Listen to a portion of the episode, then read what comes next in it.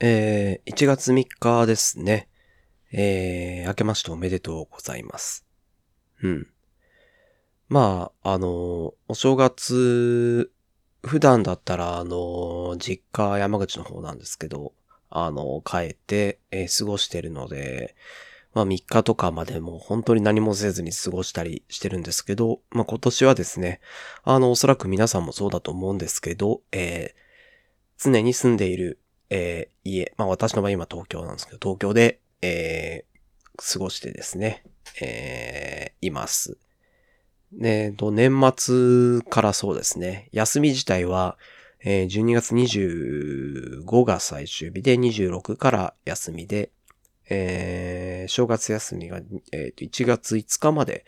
えー有給含め取ってるので、その間ずっとですね、えーこちらの東京の、えー自宅で過ごしています。うん。まあ、年末もですね、あのー自宅で、えーこの東京の家でテレビとかを見ながら、あのー最近はテレビよりもあの YouTube の、あのー配信をみんなやってたりするので、まあ、そういうのをですね、あの、合わせて見ながらですね、あの、過ごしていました。あの、毎年、まあ見てる人もいるかと思うんですけど、日本のあのテレビのですね、ガキの使いあらへんでのね、あの年末の24時間、えー、笑ってはいけない24時間ホゲホゲっていうネタですね。今年もありましたけど、やっぱりあれも見てて思ったんですけど、撮影とかのコンテンツ量が、あの、やっぱ圧倒的に確保できなくなっていますし、あの、企画の中にもやっぱりあの密着するものとかもいっぱいあったので、これまではですね。それがだいぶ減ってですね。あの参加人数もコンテンツの量も減って、まあ過去の、えー放送分から取ってきたりとか、そういったところでなんとかしのいでいたように見えましたね。うん。まあなので、これまでに普段通りにやってたテレビコンテンツも、まあ通常の番組からそうだと思うんですけど、まあ今後どうなっていくかっていうところはですね、おそらくこの1年で、あの、去年の年末、年、ね、年の終わりぐらいからあの、ワクチンとかいう話もえ出始めましたけど、まあそういったところの情勢からですね、今年どうなるかっていうのが、えー占われるんじゃないかなとは思います。うん。次の年末か、まあ夏とかにはですね、私もあの、自分の実家だったり、えっ、と、パートナーの方の、えー実家とかもご挨拶行けてないところもあるので、まあちょっとね、あの、半年ぐらい何か変化とか、あの、今後の展望みたいなものがせめて、えー見えればいいかなとは思っていますので、えー今年もですね、あの、皆さん引き続き、えー健康に気を配りつつ、えーやっていけたら、えーいいかなと思います。で、過去を憂うだけではなく、この情勢からじゃあ今後どうしていくのかっていう前向きな考え方ですね。そういったものをですね、これだけ長続きしているので、考えていく必要があると思いますので、えー一緒に頑張って生きていきましょうという感じで、えー最初の言葉にしたいと思います。はい。うん。えっと、今日はネタは、えー一つがちょこちょこあるので、それで話しようと思います。えっと、今日しようと思ってた話はですね、あの、ツイッターでちょくちょくつぶやいてたんですけどね、あの、アマゾンの、えースマートスピーカーですね。あの、アレクサの、えースキルって言って、あの、か自分で、こう、内部アプリ、アレクサアプリみたいなものですね。そういったものを作ってたっていう話をしようかなと、えー思います。あー、しまった。その言葉言っていいのかな？まあ、あのスピーカーで流さなくてイヤホンで聞く分には大丈夫かな私今、手元のあーちゃんには、あのミュートボタンを押してたんですけど。うん。で、まあ、そのスキル作ってました。ちょっと言葉減らしつついこうかなと思います。はい。えっとですね、これまで作ったことなくて、まあ、あの、年末大掃除の間に、あーちゃんを発掘してですね、あの、もともと買ってたやつがあったんですね。あの、あ結構前の Amazon エコーですね。あの、円筒形で、あの、上に、えープラスボ、マイナス音量ボタンとかミュートとかついてる円筒形のタイプの Amazon エコー、もともと持ってたんですけど、最初買って面白いなって音楽再生とか使ってあんまり使わなくなってたんですね。で、それを年末とかに発掘したというところと、あとですね、あの生活の仕方がちょっと、まあ一人で過ごすところから複数人で、えー、過ごすような形になって、あの生活の中、あとはワークフロムホームもありますけどね、あの自宅で、あの、仕事する分気にすることが結構増えてですね。あの、特に食事の準備とゴミ出しとかですね、そういったもの、日々、ああ、いつの間にかもう仕事してたら18時とかになっちゃった。今日閉まった買い出し行けてないな、みたいなそういうことがあったので、まあちょっと早い時間にリマインドしたりとか、そういった、こう、やっぱ集中しちゃうんでですね、あのワークフロムホームでデスクに向かって。なのでそういったところのリマインドとかができたらいいなっていうのと、あとはまあゴミ出しとかですね、すごい不定期なもの。第1、第3土曜日とか、そういったものをですね、忘れずにリマインドできたらいいなと思ってですね、ちょっとそういったものをスマートスピーカーにあのリマインドを任せたらどうかなと思って、ちょっとあの最初作戦を立てまして、うん。最初スキルを探したんですね。あの、A スキルマーケットから。で、リマインダーみたいなものって、まあ、ちらちらあったんですけど、結構やっぱ面倒なものが多くて、大体ほとんどがですね、あのまあ、普通のリマインドスキルと特に変わらず、なんかカレンダーの予定、ちゃんとスキル名をこっちから発して、あの、あーちゃんほにほにゃスキルを開いてって言ってですね。そしたら、このよ、今日とか、その何、何月何日の予定を開いてっていうふうに言うと、えー、この予定とかこの予定があります。どれをリマインドしますか？何番とか、そういうふうに、こう、何かし、何回かピンポンして、その上でリマインダー登録しましたって、やっと1個登録できるみたいな。結構そういうものばっかりだったんですね。そのマーケット上に出ているものは。うん。だったので、ちょっと自分のニーズとしてはですね、まあ、あの、そんなリマインドを毎日毎日してほしい部分、この慣れるまでですね。例えば3週間ずっと毎日リマインドしてほしかったりするの。その習慣になるまで。そういった習慣づけのものにも使えればと思ったので、まあ、なんて言うでしょう。ある程度のバルクでリマインダー登録したかったというのと、あとはその複雑な周期ですね。あの、さっき言った第1、第3土曜日みたいなゴミとか、あの、まあ、1日おきとか平日だけとか、そういった細かいもの。あとはそれを一覧でバーって見れる。そういった状況がいいかなと思ったので、例えばカレ、Google カレンダーとかに、えー、登録されている予定をもう全部リマインドするみたいな。そういったものを欲しかったんですけど、どうも欲しいやつが見当たらなくて、いい感じのやつが。なので、あの、じゃあ作ろうというところで作り始めました。うん。現在の状況で言うと、あの、結果から言うと公開までは至っていなくて、あと公開するためにはちょっと障害としている、あの、まだ課題がすごくあるので、今開発状態で手元のアレクサで動く、あ、開いちゃった。あーちゃんで動くっていうような、えー、状態に、えー、なっています。うん。えっ、ー、とですね、12月16日から作り始めて、まあ、7、8、9、4日間ぐらいで、まあ必要な要件を満たした、えー、ローカルで、あの、開発状態で動くものっていうのができました。うん。はじめですね、スキルの作り始めは、もう、あの、あーちゃんの、アマゾンが公開してるあーちゃんのページに、あの、結構作り方のチュートリアルサンプルっていうのが十分揃っているっていうところと、あとはスキル開発自体が、あの、ブラウザ上の、に、あの、コードエディターとかですね、あの、一通り揃っているので、それで開発できたっていうので、スタートアップも立ち上げもだいぶ早くて、えー、ちょっとすぐできたっていうのが良かったところですね。で、まあ、あの、具体的にどういうものを作ったかっていうと、あの、まずは Google カレンダー上にそのリマインド用のあの、新規のカレンダーを、えー、作りますと。1個。で、そこに、あの、好きなだけ予定を入れますと。で、あの、あの、あーちゃんの上で、あの、そのアプリで登録してということだけ言うと、その日から1週間分の、えー、カレンダーの予定を全部リマインドするっていう、まあ、そういった単純な動きをするものになりますと。うん。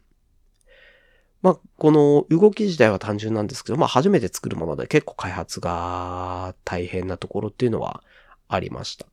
まずはですね、あの、ものの特性上もあるんですけど、デバッグ、開発デバッグがすごく、まだまだ課題です。今の時点でもまだ課題ですね。うん。ブラウザ上でステップ実行ができないので、あの、データの中身が追いづらいというのと、あとは、レスポンスの仕様とかですね、あの API のレスポンスとか、そういったところなんですけど、あまりこう、一応、リファレンスはあるんですけど、まあ、具体的な値の例とかがあんまり多くなくて、やっぱ実地で動かして試してっていうのが必要になってくるというのがあるので、まあ、結構難儀しましたね。で、実際にデバッグどうやったかというと、通常のプログラムで言ったらですね、こう、プリント F を間に挟んで、あの、結果の並びを見てってやると思うんですけど、それさえもちょっとできないので、ある程度ロジックを動かして応答メッセージにあのデバッグ内容を載せる。で、それも言葉で言うので、あんまり長すぎると開発が遅くなっちゃうので、まずはちょっとロジックを書いて、そこまでの進捗の値を言わせて、で、次、一行を書いたりして、また次言わせてっていう形で、だいぶ、あの、試行錯誤が必要になってくるものを、そういったちょっとやり方をやっていましたね。うん。なので、例えばですね、ある程度塊ロジック書きますと。そこで、こう動かしたらエラーが起きましたというようなメッセージになります。じゃあ何するかっていうと、あのー、書いてるロジックをまず全部コメントします。バーっと全部コメントアウトして、あの、先頭からですね、1行コメントアウトを外して、あコメント解除して1行だけ動かして、その1行の結果をあのレスポンスで変えるようにして、またデプロイしてっていうですね、そういった悲しい開発をですね、頑張ってやっていました。はい。で、あの、ローカルでもですね、一応デバッグができるっていうスタックがあってですね、あの、どうやるかというと、まあ、ローカルにソースをクローンしてきますと。で、クローンしてくる仕組みとか、そのクローンした後編集してプッシュする仕組み、これらは全部 CLI で用意されていて、あの、アーチャンスキルの SDK の略称として ASK って言葉中でも使われるんですけど、ASKCLI っていうのがあって、まあ、それを使うとクローンとか、あの、デプロイとかですね、プッシュとか、そういったものを全部、えー、できるようになってるんですけど、まあ、それでですね、やってできることっていうのは、あの、やっぱり発話、こっちからのインプットですね。あとはアウトプット。これは、やっぱりアーちゃんの端末か、まあ、あとはブラウザ上にエミュレーターがあるんですけど、それを返する。で、それを、その発話したものを、えー、インターネットを経由して自分のローカル PC のデバッガーにえー、通知するということをやります。そうすると、自分のローカルのデバッガーであのステップ実行ができるという感じですね。で、じゃあその中と外の通信をどうやるんだっていうのは、あの、ここは特に決まりはなくて、で、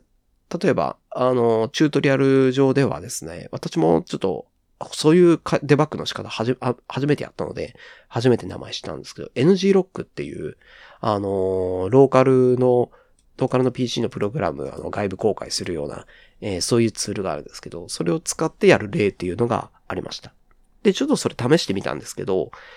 えっと、インプットはうまくできたんですけど、どうも、レスポンスがですね、うまく、あーちゃんに通知されなくて、応答が返ってこないっていうちょっとうまく動かない部分があって、うん、そこの調査するよりは開発しようというところで一旦そこは飛ばして、結果、今の時点まではずっとブラウザー上でえー、さっきみたいに あの、コメントアウトしつつ開発をしています。うん。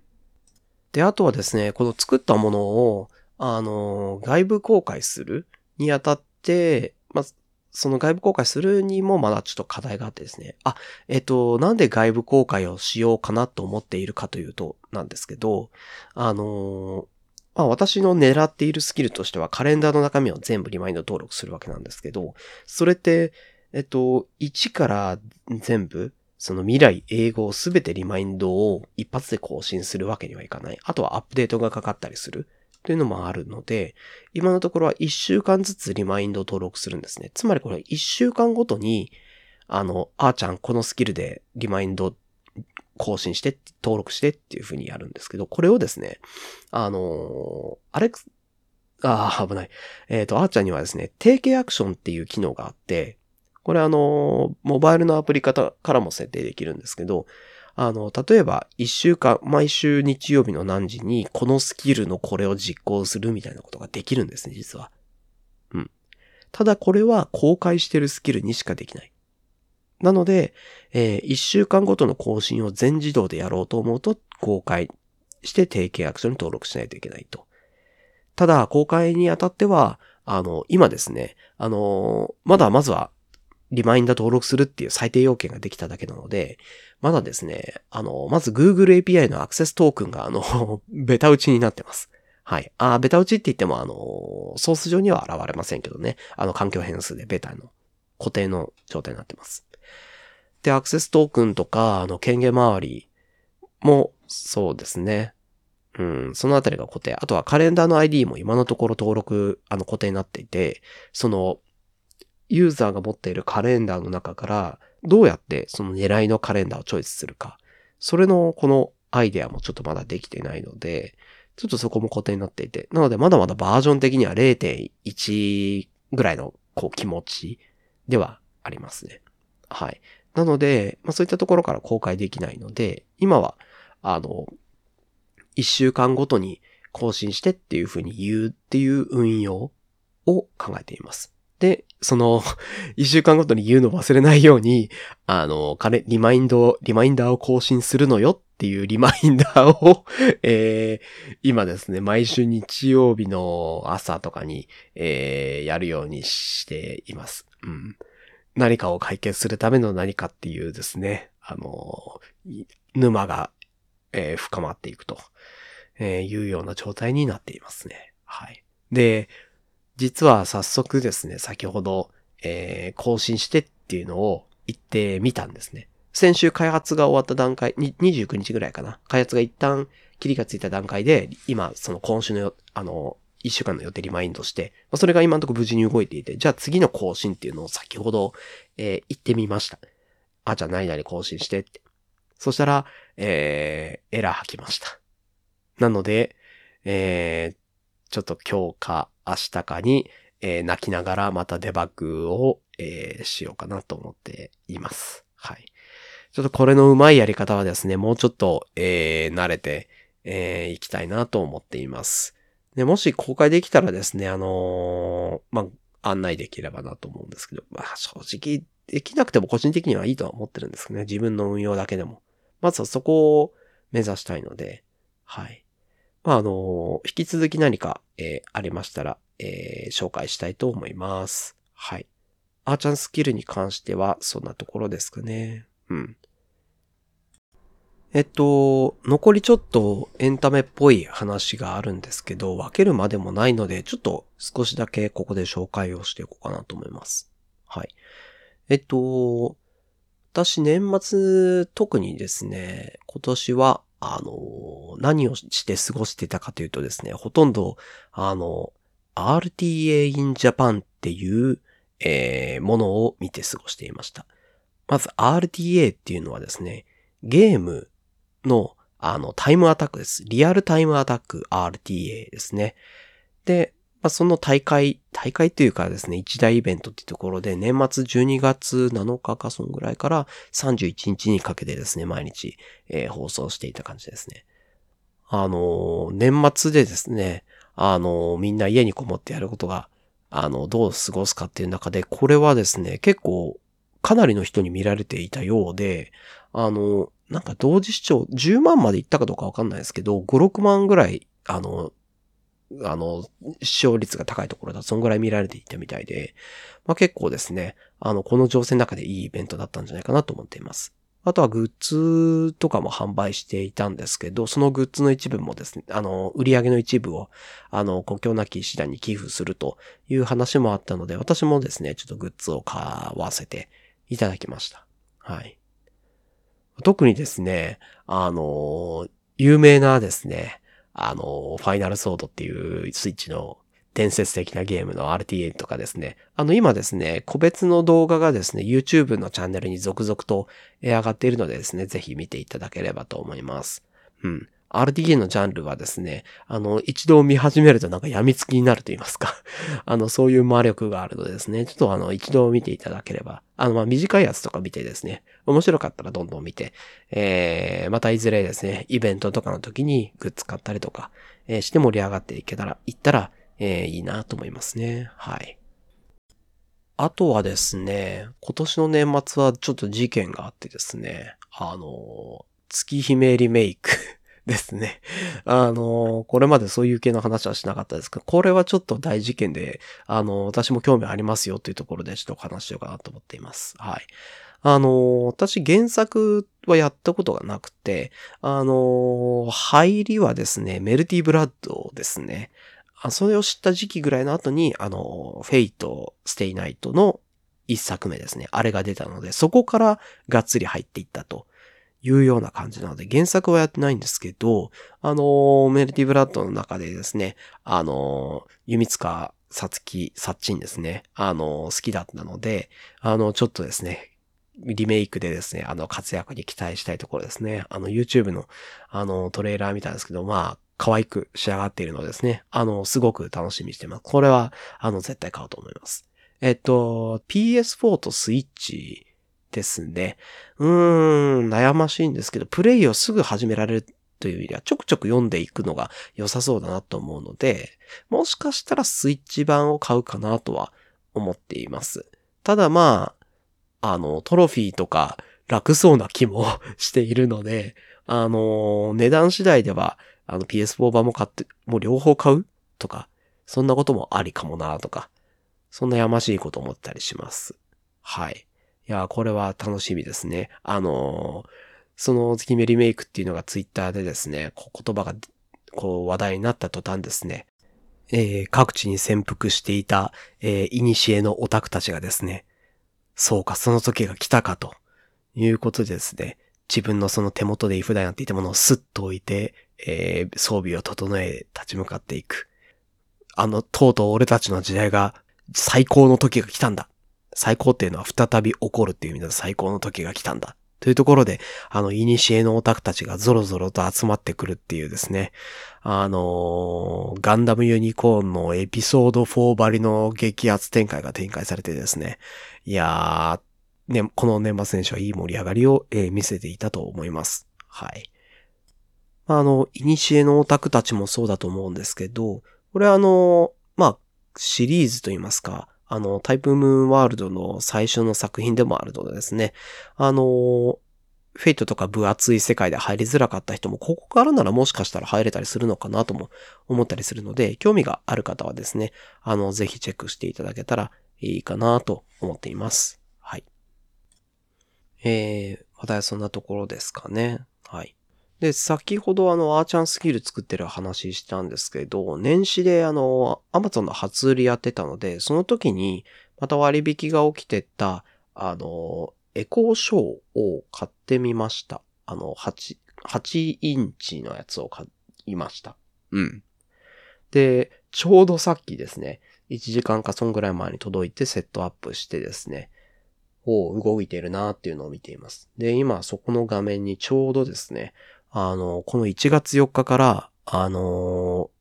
コロナのウイルス接種をイギリスかな？イギリスで、えー、承認したっていう、えー、情報があったので、早速今年からあの、ワクチンとか治療に関する動きがだいぶ、えー、進むんじゃないかなと、えー、期待しています。まあ、日本の、日本の一般の人にどこまで届くかどうかはわからないんですけどね。あの、今年は、えー、勝負の年に、えー、なると思いますので、えー、皆さん、えー、頑張って、えー、生きていきましょ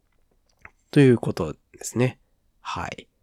というわけで、えー、今日はここまでです。聞いていただいてありがとうございました。えー、今年もどうぞよろしくお願いいたします。それでは。